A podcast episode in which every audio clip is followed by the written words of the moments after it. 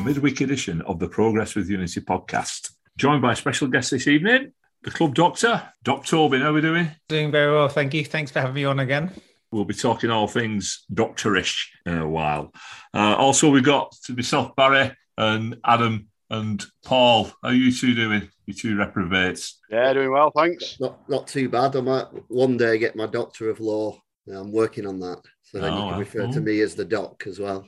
Right. Uh, we'll, we'll start with a bit of League One news this week. There was a game last night. Plymouth, who are now uh, they're on a fantastic run at the moment. They beat Cheltenham two nil. They've closed the gap somewhat on M K Dons. They played thirty-nine games, same as M K Dons, but they're two points behind them. So uh, they've got M K Dons' last game of the season as well. And they've got an interesting fixture list. They've uh, they played uh, obviously a lot of the uh, the top six sides uh, over the course of the next few weeks. In one sense, you might say, well, that's tough, but obviously with Plymouth in form, it's equally tough for the for the op- opposition teams as well. And I believe, doing my extensive research, that they don't actually have to play any midweek games until, until the uh, end of the season. So, I mean, we're going to be talking about, I'm sure, later rest and recuperation. So I'm sure that's going to give them at some level of advantage over the course of the next few weeks. They've got, they're in form. What I would say is they're one of a number of sides at the moment that are actually in form, because if you look at the uh, if you look at the table, top nine sides, there's six of them on five match, at least five match unbeaten runs, with quite a few wins in there as well. The, the, the side who is struggling for form are actually the side who currently sits top of the league with just one win in their last five games, which, so I think in terms of being out of form at the wrong time of the season with quite a few injuries, I think Rotherham are the side who might be getting a little bit concerned by the form of some of the sides below them. Looking at that sort of fixture list, they can do a lot of damage. Yeah, they can. I mean, that comes from playing all the top sides. I don't think they're going to do us. I don't think they're going to get to the point where they damage us at all. You can't really see them sneaking into an automatic spot, but you can see them comfortably making the playoffs. We've got them uh, last home game of the season. If you cast your mind back to when we went down to Old Park, that was a fantastic win, wasn't it? Yeah, it was one of my favourite games. It's one of my favourite games as well. Um, it's a pretty even balanced match, to be honest. I thought it was it was even all the way up to the end, and then just landing that finish and the limbs in the, uh, the away fans was absolutely magnificent. One of the joys of this season has just been the away support, seeing everyone go crazy. Accrington when Charlie Wyke scored, Plymouth when Lange scored, Wickham was away. Some of the support we've had away has been amazing, and it's just one of the best things you can watch on the bench as the goal goes in and just everybody goes completely crazy behind it. It's magnificent. We've also been announced that there's been a fixture change, and it's over the Easter period. There's two fixtures been moved. The uh, Cambridge game scheduled for Good Friday has now been moved to Easter Saturday, and we're going to be on the telly. Quarter past five kick-off on Sky T V, which has had a knock-on effect because our Easter Monday game away at Ipswich has gone from Easter Monday to the Tuesday and a seven forty-five, which has upset quite a few people because they fancied the trip down there. And with it being a long trip uh, in the evening with work and school the day after, I think it's knocked, knocked a few off that. These fixture changes do tend to disappoint a lot of people. I'm a bit of a purist on this. I think the Christmas fixtures, the New Year's fixtures and the Easter fixtures should always be left as they are. You know, they're the traditional football games in the season. And I don't mind the midweek ones and the Saturday ones being moved around for telly, but those are just... It just grates a little bit, I think. I think going from a, an accessible fixture on a bank holiday at three o'clock to a Tuesday night kick-off is going to have hurt a lot of travelling fans in terms of accessibility. I think the iFollow subscribers will be up on that Tuesday, I suspect. Yeah, well, one thing I thought about, especially with our Burton game being moved, because we're internationals, we've got the internationals on us. There's quite a few clubs now supplying players, even you know, even team, it sounds a bit condescending, but Markham's had their game postponed because they're supplying players for international matches. Do you not feel that at the start of the season that the full four top four divisions should be should have a, a free weekend when the international internationals are being played? They, they can look at that at the start of the season and fit those fixtures in somewhere else in a, in a midweek, and, and, and they can plan for it properly rather than, you know, there's there's like half a dozen games off you know, in, in and even some games in League Two are off as well. My view, well, it's a good. I think it's a good idea. I think the, the problem is that uh, my understanding is that the club requests it, but they don't actually have to request it. So a lot of the times you're looking at your squad, aren't you, to see who what positions are covered. It seem it's seemingly been that whenever we've had call-ups, they've always tended to be in forward positions, even earlier in the season with Telos uh, call up, uh, obviously for the uh, Norway. It would have had a big impact on us, but then it has a knock-on effect because it, it messes about with the fixtures, like you said, gives you an extra Tuesday game to play.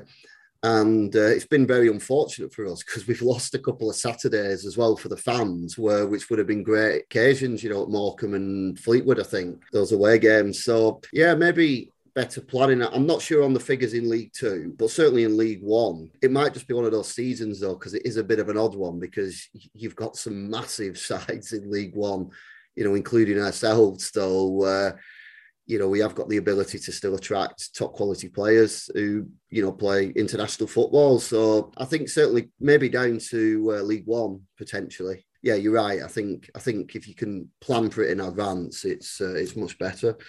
I guess the E F L's response to that would be that you're already squeezing in two extra F A Cup fixtures in League One and Two that the Championship and the Prem aren't doing, and also the Pizza Cup games. So there's already congestion on that side. I guess that's why they don't do it. Yeah, well, scrap the group stages in the Pizza Cup and just at yes. the knockout. Anyway, Doc, we've got you on, so let, let's get down to uh, business. So, Doctor, Doctor, give me the news. I've got a bad case of loving the blues. I've been dying to say that. I've been listening to a bit of Robert Palmer today. So, well, welcome to the P W podcast, Doctor Torbin. I think this is your, it's at least your hat-trick appearance, this. So, uh, we'll, no, no, no, second appearance, I think. No, no, no. Oh, I think, oh no, maybe it is. Yeah. A, oh, maybe it is a hat trick now. It is a hat trick. Yes, it is. So the cap will be in the post. Yeah, I came on with Lisa Nandy, didn't I? You did. I'm going to kick off with the first question. Are you feeling about the season so far? Has it exceeded your expectations? Yes and no. I think anyone that had predicted this at the beginning of the season would have been an optimist beyond most of the things. But then, having said that, I also saw the players we were bringing in. I've been working with. with Mal and the gaffer, and you know the kind of staff they're bringing in, and you know the qualities that they have and who they're going to attract. So uh, when I looked at the odds at the beginning of the season of us getting promotion and and, and winning the league, I, I was, had I been allowed to bet on Football Matters, I'd been quite tempted to put a few quid on, because we actually had quite long odds, which I thought was an underestimation of where we are based on admin of last year. Um, so, but yeah, it, it's, you know, it's been an absolutely fantastic season, you know, and not just, not just in terms of the footballing side as well. We're kind of coming out of administration, um, getting the fans back in the stadium. Um, yeah, it's been a real feel good factor to this season so far. And uh, obviously, we know that you're very active on uh, social media, and uh, sort of one of the things that you, you've been kind of alluding to is the, uh, I guess, the challenges for, for all involved, you know, uh, players, medical staff, coaches, and the fans as well, in terms of playing nine consecutive two-game weeks. How do you do it? Essentially, from your perspective, because uh, uh, I suspect it's like between you and the physio, sort of managing the minutes, really. And the gaffer, obviously. Yeah, it's it's it's really difficult. I mean, you you need to have a coordinated response, and you need to have staff that work well together, because there's always going to be, uh, you know, the gaffer wants every player available for every game, and the physiotherapists are looking and wondering about how much, um, and the fitness coaches, how much we can give certain players and when they need a rest and when they don't need a rest. Different fixtures require different formations, different number of centre-backs you're going to be using. So there needs to be a coordinated response to that, which I think we, as a club, we've really, really managed very well. And I don't think we could have... It, it, whenever you have a period like this, you sort of look back and think, what could we have done better? And there's always things that you could have improved on. And, and but generally, I think we got most of it right in terms of the preparation for games, and most importantly, the recovery. We've had we've had cryotherapy units in, we've had masseurs in, we've had, you know, we've been really, really good about trying to trying to make sure the players recover. But football's football is a contact game, and these guys are getting bashed around. And at the beginning of the season, I was hardly doing any work on players prior to games. They literally just came in and they played. The game last two games, I've been doing up to ten injections before the matches, just to get players through with pain-killing injections and stuff. So it's been. We are asking so much of our players, um, and I don't think I don't think people outside of that are aware just how much their bodies get battered and also how mentally fatiguing it is. So players don't sleep particularly well the night before a game. They certainly don't sleep well after a game with all the adrenaline and the caffeine. So all of a sudden you've got, in, in three game weeks, you're not sleeping for four out of seven games properly. And then you're coming in and then you're training hard and then you're recovering hard and then you're traveling and everything else. And it's, it's been an unbelievable effort from the squad to um, and the coaching staff and the fitness guys to get everyone through this nine weeks and to do it and in, to be in the position we're in, picking up the points we've picked up has been amazing. And sometimes when I see criticism of flat performances on social media, and I completely agree, there's a couple of flat performances where we didn't seem to have the energy levels that we normally have. To be honest, the fact that it was only a couple of games rather than more than that, I think is a real testament to how well the fitness guys and the, and the physios and the coaches have managed the situation. Just ask just a quick follow-up question. I know it's just on the painkilling injections. How does that actually work? Because obviously you kind of said at the start of the season that, you know, pretty much nobody was coming for them, and, and now, so how do you manage how many painkilling injections I guess a player can have during the courses? Because I presume you can't keep injecting them every game. Depends on what their injury is, it depends on who the player is, it depends on what, you know, what medication they're taking otherwise. But it, it's more of a reflection of just normally when you have the, even if we'd broken those nine game, those sort of nine midweek games into three lots of three with a gap in between them, that would have given people's bodies enough time to recover, the bruising to settle, the, the aches and the pains to die down a little bit, but there just hasn't. And it's not, for most of these players, it's not a single injury. It's just knock after knock after knock after knock without recovery. And their bodies are just battered and they're just weary. And as I said, I've, there are not many squads that I've worked with in twenty years that would have come through a period like that as well as this squad have. How, how much of that rest and recuperation is mental? Because obviously there's getting up for a game and, like you say, the adrenaline after the match and then the, the tiredness. And is there anything done from a mental perspective? No, massive. Yeah, absolutely massive. And this is where the gaffer and James Beattie and uh, and Rob Kelly are so important, because they need to gauge the energy levels of the squad. And what, whereas when you don't have that kind of intense period, you can really plan your training sessions going through a week or two week, three week cycle. You kind of almost know what you're going to be doing, because it's had to be so, it's so changeable. The gaffer's had to kind of think on his feet with how hard to train people and not train people. And a lot of that will be the mental feeling of the squad. Quite a lot I talk, I've talked a lot in the past about um, football clubs have their own personality. They're almost like a person, sort of combined personality of everyone that's around. And you can feel when people are tired, the squad are tired, the staff are tired. And so sometimes you need to ease off the gas to give them a mental break, because they're just not in that place where they would, you know, are ready to do the physical work that you want them to do. Um, and again, various managers have very different approaches to this, but I think this gaffer's got it spot on, where he's really responsive to that and has been over the last sort of nine weeks. To just pick you up a little bit is that you talk about squad rotation, but even those players that are on the bench, they're still having to take all the supplements and the caffeine, and they're still adrenalinized and they're still going through the process of getting ready, because they might be needed at short notice like Tom Bayliss was. So even though they may not be playing, they're still kind of in that loop of just forever recovering or getting ready without any kind of breather in between time. So it's not easy for the bench guys any either, to be honest. Yeah, I think mentally it's hard for them as well, because like you say, they don't know whether they're going to be used or not in some cases. Like say Tom Bayliss, there you go, off you go, ten minutes in, whatever it was. There you go, you've got the rest of the game to play, and he played really well. And a lot of that comes from the fact that he's on the training ground. When he's training, he trains so hard, and all of these boys do. The other thing that's quite nice about this squad is that they self-police, so that if people are like off it a little bit, they'll, you know, the squad will manage that themselves within the squad. Um, and again, all the squads that have been successful that I've worked with, they've all had that in the sort of, they police themselves to a large extent. Yeah, we've got a squad full of captains, haven't we? I mean, I, I suppose that helps as well, with all the big personalities. Yeah, um, one hundred percent. I mean, some, I guess it could go either. I guess it could go either way, couldn't it? If you've got four or five or six captains, whether there's going to be friction between those big voices, but there just hasn't been at all. It hasn't been an issue. And actually, what we've got, you know, you, I thought when we were playing against Crew, it, it, you looked and it was just a team of men against a team of boys.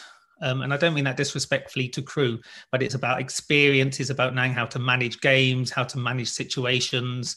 Um, it's not, you know, when things go well, you don't get too high. When things don't go right, you don't get too low. It's just that kind of thing that, that this group brings. There was some good news this week as well with Jordan Cousins. long-term injury, back up, back on the uh, playing field.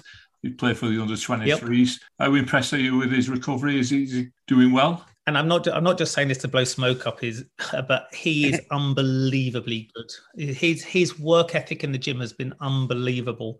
Um, there was absolutely no doubt in his mind that he was going to beat back the time. We we gave him a predicted time that we thought he'd get back in following following the injury. It wasn't even it wasn't even a conversation. He was going to beat that, and he's going to beat that comfortably. And well, here we are. And it comes as no surprise to anyone that's seen how hard he's worked. I noticed that you put something on Twitter about the triathlete who forgot to put a watch on, and she actually did a better time. She did a personal best, didn't she, in, in the running. Is that sometimes those we put put self-barriers up that sort of stop us from performing better than what we actually can? Do you think that's that's like a psychological thing?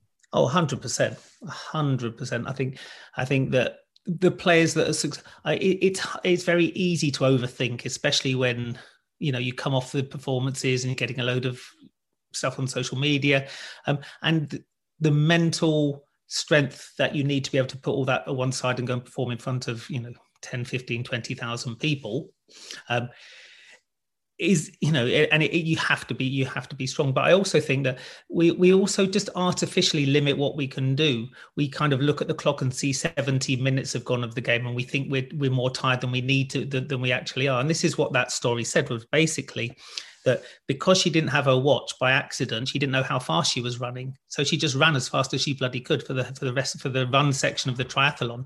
And she had no idea if she was doing better or worse than normal. And she did significantly better.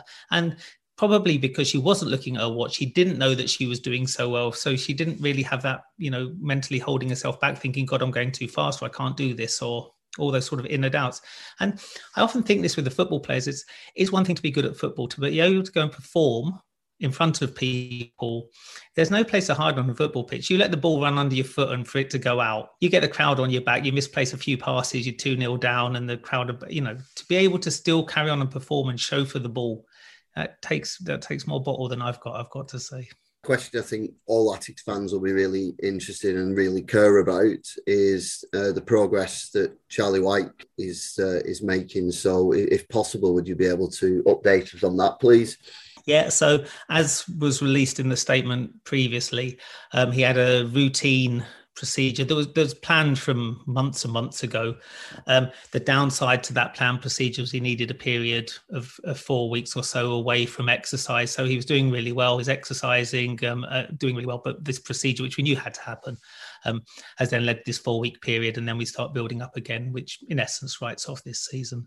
Um, Talking about mental strength and Charlie Wyke in the same breath makes an awful lot of sense, because what he has gone through, you wouldn't wish on anybody. And it's not just, it's not just um, the trauma of everything that happened, but also, you know, having his career threatened, having to deal with that, and and how he's come through that, and the way he's sort of carried himself, and you know, he's been he's been like an inspiration, to be perfectly honest. A dirty question here. Some supporters suggest that Liam Richardson was the brains behind Paul Cook. Liam Richardson obviously got his qualities, but would you say that's got something to it, or potentially not? They're both good in their own right. I think that just shows how naive some people are. The question you should be asking is, is Tobin the brains behind Richardson? Fair enough. um, uh, they're very different. No, I don't think so. I, I, no, I don't think that's fair. I mean, I really enjoyed working with uh, managers are so different, and there's more than one way to skin a cat.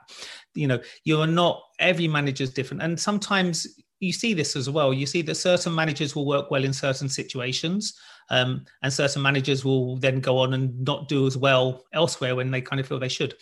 I've, I've said this, that of all the managers I've ever worked with, the only manager that I think would, that would have got us through administration would have been this gaffer, because he is so level-headed and very even and everything else. You know, that doesn't mean that he was the brains behind uh, Paul Cook's success at all. I, I find it really hard to call anyone who's been my manager not gaffer, and I've, it's a bit confusing which gaffer I'm referring to. So, um, but Paul Cook, Paul Cook's got his own way of managing, and part of that was having Anthony Barry in his team and Liam Richardson, and the, together they all formed a very tight-knit unit that functioned unbelievably well, as we saw from, from you know, the, the second half of the season just before lockdown. So no, I don't think that I don't think that's fair to say. I think they've they've both got their own merits. I agree with your position. I've just seen a, a photograph on Twitter that Stephen Orpheus put up of the guys out in Dubai. So without the rabble there, has it been a quiet week? No, I'm a little bit frustrated I'm not there, but with my N H S commitments, so I'm still quite I'm still quite sour about being stuck here. Although it's a, you know, the silver lining, I guess, is you guys and getting to spend some time on this podcast. Um, they only went on Tuesday, so Monday was a pretty normal day, and getting everything ready and packing and everything else. Um, and I, I just, again, we've got six weeks. It's six weeks, and as we said, they're physically and mentally battered, and this is as good a way to get them away from this environment. We've lived in this training ground for the last eight months, and just I, and I completely agree, just the, the idea of getting them away somewhere hot, somewhere different, to do some training out there, to let all their bruises settle, mentally relax, um, and that just gives us hopefully the best basis for this last six weeks and the last push towards the championship and hopefully the title. Pass on to Mal that the fans feel battered as well, and we could do with a bit of it. May be Pontins at Southport that do us. Hey, I'll join you there. mm, yeah, I, I think the mental relax I'll, I'll do them the absolute world of good, as, as much as a bit of sunshine will. Just on that point, though, I guess because um, obviously we've got congratulations to them. Of course, we've got players in international squads. Just quickly, how, do, how does that work? Because uh, in terms of the relationship between yourself and the medical te- the medical teams, you know, in international uh, in the international environment, because you've certainly heard of high-profile disagreements in the past, haven't you, between clubs and F As? Oh, I've had I've had a fair few run-in. I've had a fair few run-ins with international teams as well. Um, it, so for. us, it's not really such an issue. I don't think we've been in a position where we've asked a, a, an international team to not use a player. We've always, as a club, I think, and as a staff, we, you know, we, we're pleased that we have international players and players of that quality. They're all really, these are all really proud guys. They're all really proud to go out and, as you'd imagine, and appear for their country. Um, and so I think the club want to back them in whichever way they can in order for them to fulfil their ambitions. Um, and most of the international teams are really good about feeding back information and, in terms of training and playing and any knocks and bits and pieces they pick up. So we haven't really been in that in, in that position. And actually, we, we've cancelled all of our international games this season anyway. So it's a little, apart from the increased workload, it's not really such an issue for us. It's not like we're having to play games without players that we'd otherwise have. So, you know, it, it's not really been such a big issue for us, to be honest. Excellent, that, Doc. Thank you very much. We're coming towards the end of the podcast now. So what we do at this stage is usually have a quick look at the weekend fixtures in League One.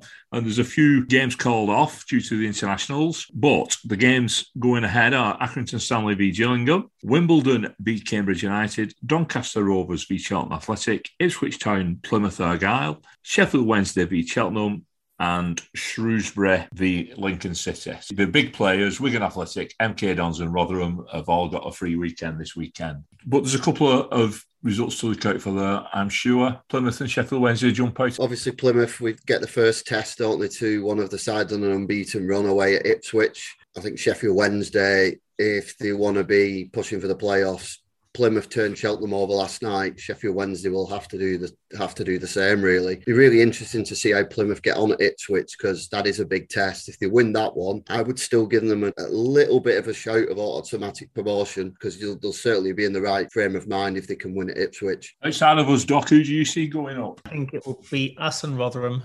Automatics, with us winning the league, and that's it, and then it'll be some of the players. You know, Plymouth are an interesting one, aren't you? At one point Rotherham were winning every game and everyone was looking at them saying they're not going to lose another game, and then all of a sudden they start stuttering. And M K Dons, it's hard to make. We were the same we were the same at the, in sort of October, November, where we everything we touched turned to gold, and we couldn't seem to, you know, we couldn't lose a game at all, and then we had a little bit of a stutter. I think maintaining those runs over any length of time is almost impossible.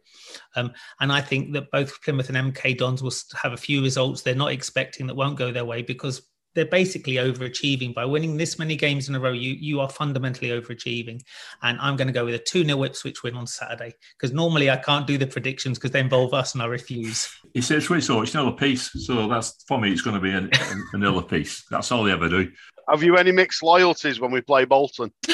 No, no, no, not at all. I don't have the fact. I had look. I've had I had an amazing time at Bolton, and I absolutely, absolutely loved my time there. I've got no, you know, no, I hope the club do well. The fans were always great to me, but when I came to Wigan, it felt like I've come home. That's all I can say. It feels like family here in a way it never did at any other club I've worked for. And so that's it, really. So, yeah, no, I've got no antipathy towards Bolton at all, but no, Wigan's my home. What, what a way to finish the podcast. We'll be back on Sunday with a reaction to the weekend action. Plus, we'll be launching the Progress with Unity Player of the Season with the voting stations being declared open and a look at the contenders. So that's something to look forward to on Sunday's podcast. Do you want to throw your hat in the ring, Doc? Can somebody nominate yourself as Player of the Season?